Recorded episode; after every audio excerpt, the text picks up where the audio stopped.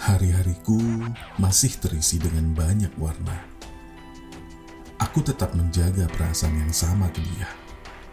Kami masih berteman baik dan masih saling bertukar kabar melalui telepon ataupun saat berpapasan di sekolah.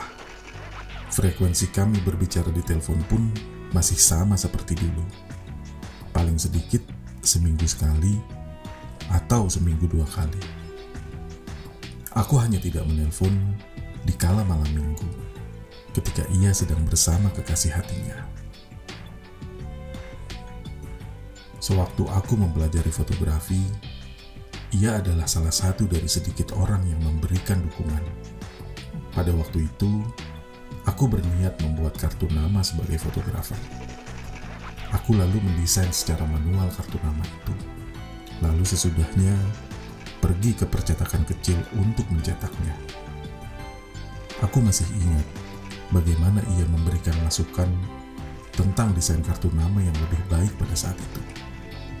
Aku lalu membalasnya dengan memberikan sebuah karya terbaikku saat itu. Foto Michael W. Smith yang sedang bernyanyi di Hard Rock Cafe. Aku masih cukup sering untuk mencoba peruntunganku dengan mengajak dia untuk menonton film terbaru di Empire 21 di daerah Wijaya. Atau mungkin hanya sekedar makan siang bersama. Entah di dekat sekolah ataupun di sebuah pusat perbelanjaan. Tapi sayangnya, usahaku itu tidak pernah berhasil. Setahun kemudian, aku ingat bahwa aku masih mempunyai janji yang harus kutepati. Hanya saja, kali ini aku merasa aku sudah tahu jawabannya. Sekitar bulan Mei, tepat sesudah Eptanas, kebetulan dia juga cukup sibuk dengan kegiatan ekstrakurikulernya pada saat itu. Beberapa hari sebelumnya, aku sempat menelpon dia. Pada saat itu, aku mencoba untuk tidak bertemu di rumahnya. Dalam hayalanku, mungkin aku akan sangat beruntung jika aku bisa sekali saja mengajaknya menonton film, lalu makan sesudahnya. Sekedar pergi ke KFC, Pizza Hut, atau Dairy Queen. Mungkin dia akan bersedia. Aku sempat menerka-nerka tempat terbaik untuk bertemu dan mengobrol di Pondok Indah Mall. Tapi sayangnya, ia hanya mau bertemu di rumahnya. Alasannya sederhana. Saat ini, ia masih mempunyai pacar. Akan sangat tidak elok apabila ia terlihat berjalan berdua bersama pria lain. Atau mungkin ia hanya tidak mau untuk pergi bersamaku. Kamu mungkin bertanya, kenapa aku tetap menyimpan perasaan ini, bahkan nekat untuk menyatakan cinta kepadanya lagi. Buatku, laki-laki itu harus mencoba menepati janji yang pernah diucapkan. Minimal, ia telah berusaha sebaik-baiknya usaha. Alasan keduaku lebih sederhana menurutku ia layak untuk diperjuangkan. Kemudian, di hari yang sudah direncanakan, aku berangkat dari rumahku, naik bis jurusan Blok M, lalu dari perempatan CSW, aku melanjutkan lagi dengan Patas 45. Aku datang dengan membawa sebuah harapan Harapan itu berbentuk kaset rekaman yang berisi kompilasi lagu-lagu yang menyuarakan isi hatiku kepadanya. Beberapa lagu di antaranya bahkan menurutku seperti mengungkapkan suara-suara di hatiku. Karena aku dan dia mempunyai selera musik yang sama, maka lagu-lagu seperti Fade to Black, The Unforgiven dari Metallica, The Ballad dari Testament, dan Tomorrow dari Europe adalah beberapa di antaranya. Setelah turun dari bis, Aku lalu berjalan memasuki komplek perumahannya. Karena setiap rumah dalam komplek tersebut tidak memiliki pagar, aku dapat langsung mengetuk pintu rumahnya. Kali itu, aku mengetuk agak lama sampai ia sendiri yang membukakan pintu. Sepertinya ia sempat tertidur. Setelah pagi tadi aku menelponnya untuk memberitahu kalau aku akan berangkat ke rumahnya. By the way, apakah kamu pernah mendengar ucapan bahwa kalau kamu ingin melihat kecantikan alami seseorang, yang kamu perlu lakukan hanyalah melihat seseorang tersebut dalam keadaan baru terbangun dari tidurnya. Demi Tuhan, aku bersaksi bahwa itu adalah kali pertama aku melihatnya dalam hidupku. Dia lalu memintaku untuk duduk dan menunggu sebentar. Kali ini, di luar kebiasaan, aku duduk di ruang tamu rumahnya Momen di siang itu berjalan seperti yang sudah kuduga sebelumnya. Aku datang untuk menunaikan janji. Dan ia pun berkata, Aku tahu kamu akan datang untuk menepati janjimu. Tapi, aku belum bisa memenuhi harapanmu.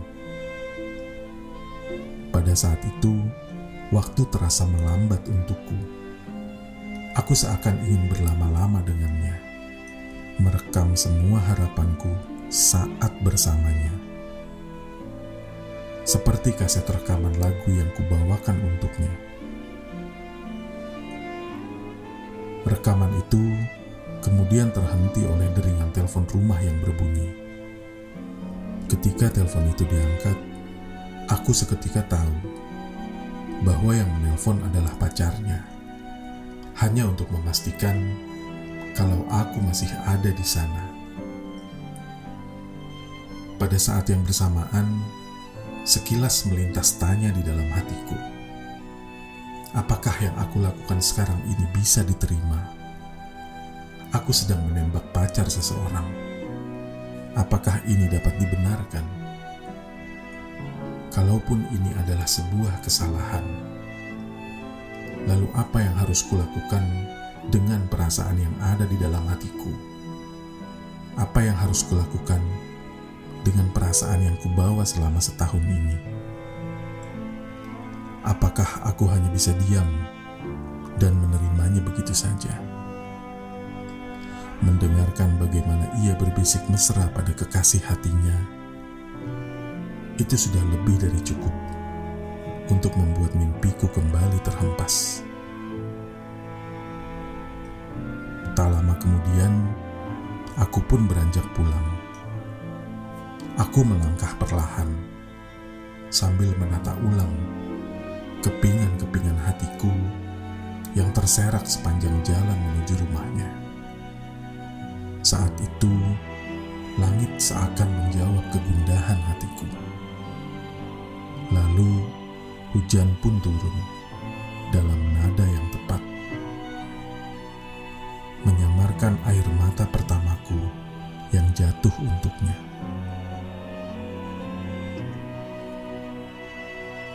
Aku masih mencoba untuk tetap berhubungan dengannya, walau dia telah menolakku untuk kedua kalinya.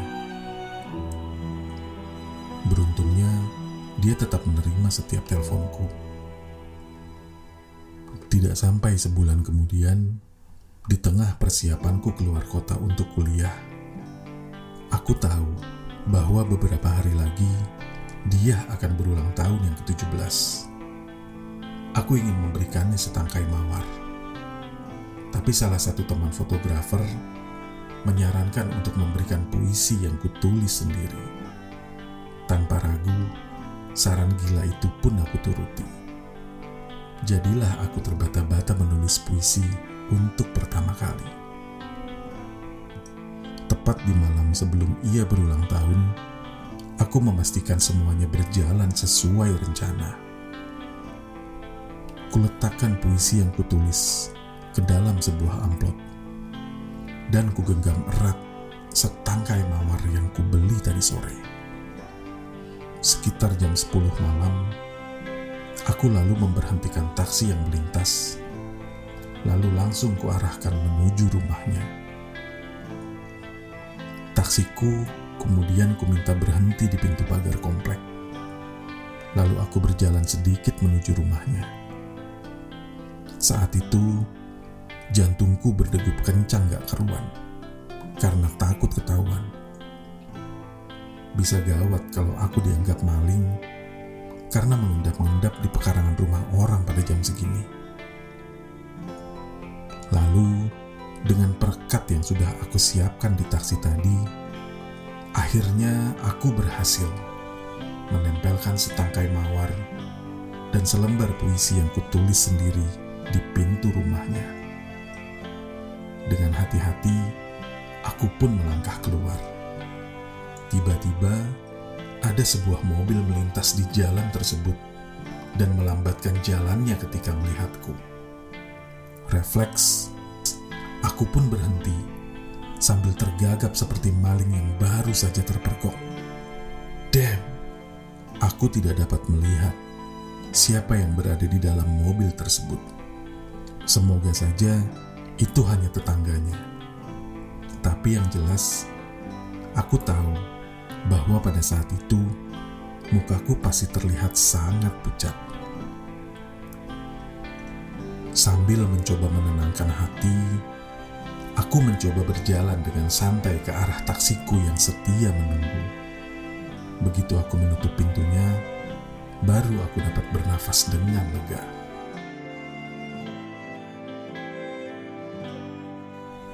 Keesokan harinya, Aku langsung menelpon dia sebelum aku berangkat meninggalkan Jakarta.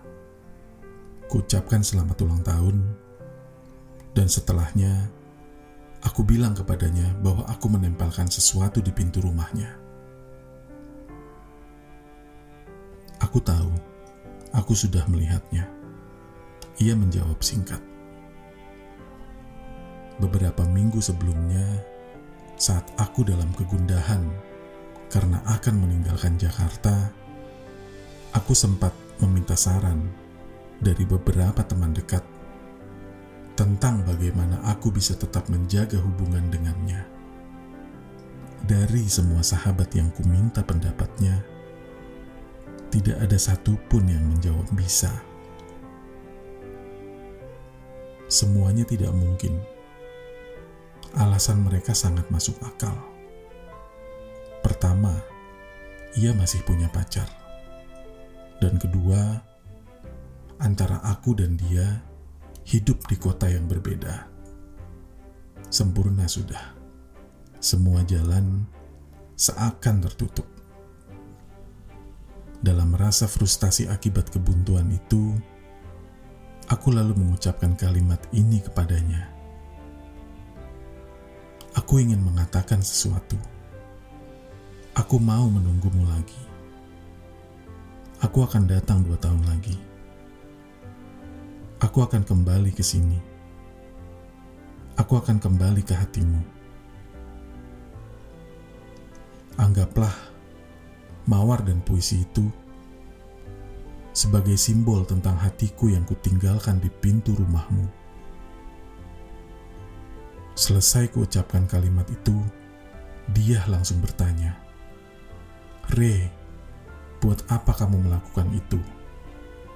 Bagaimana kalau dua tahun lagi aku masih punya pacar atau jawabanku tetap sama? Aku lalu menjawab, biarkan aku tahu jawabannya dua tahun lagi. Untuk saat ini, yang harus kubuktikan kepada diriku adalah kesungguhan hatiku akan janji yang kuucapkan kepadamu. Karena janji kali ini terasa berbeda. Kita tidak akan bisa lagi bertemu secara tidak sengaja di lorong ataupun di kantin sekolah. Kali ini ada jarak dan waktu yang akan memisahkan kita. Aku hanya bisa berharap kamu tidak akan keberatan. Teman-teman, nantikan kelanjutan cerita hati Re ini di episode selanjutnya.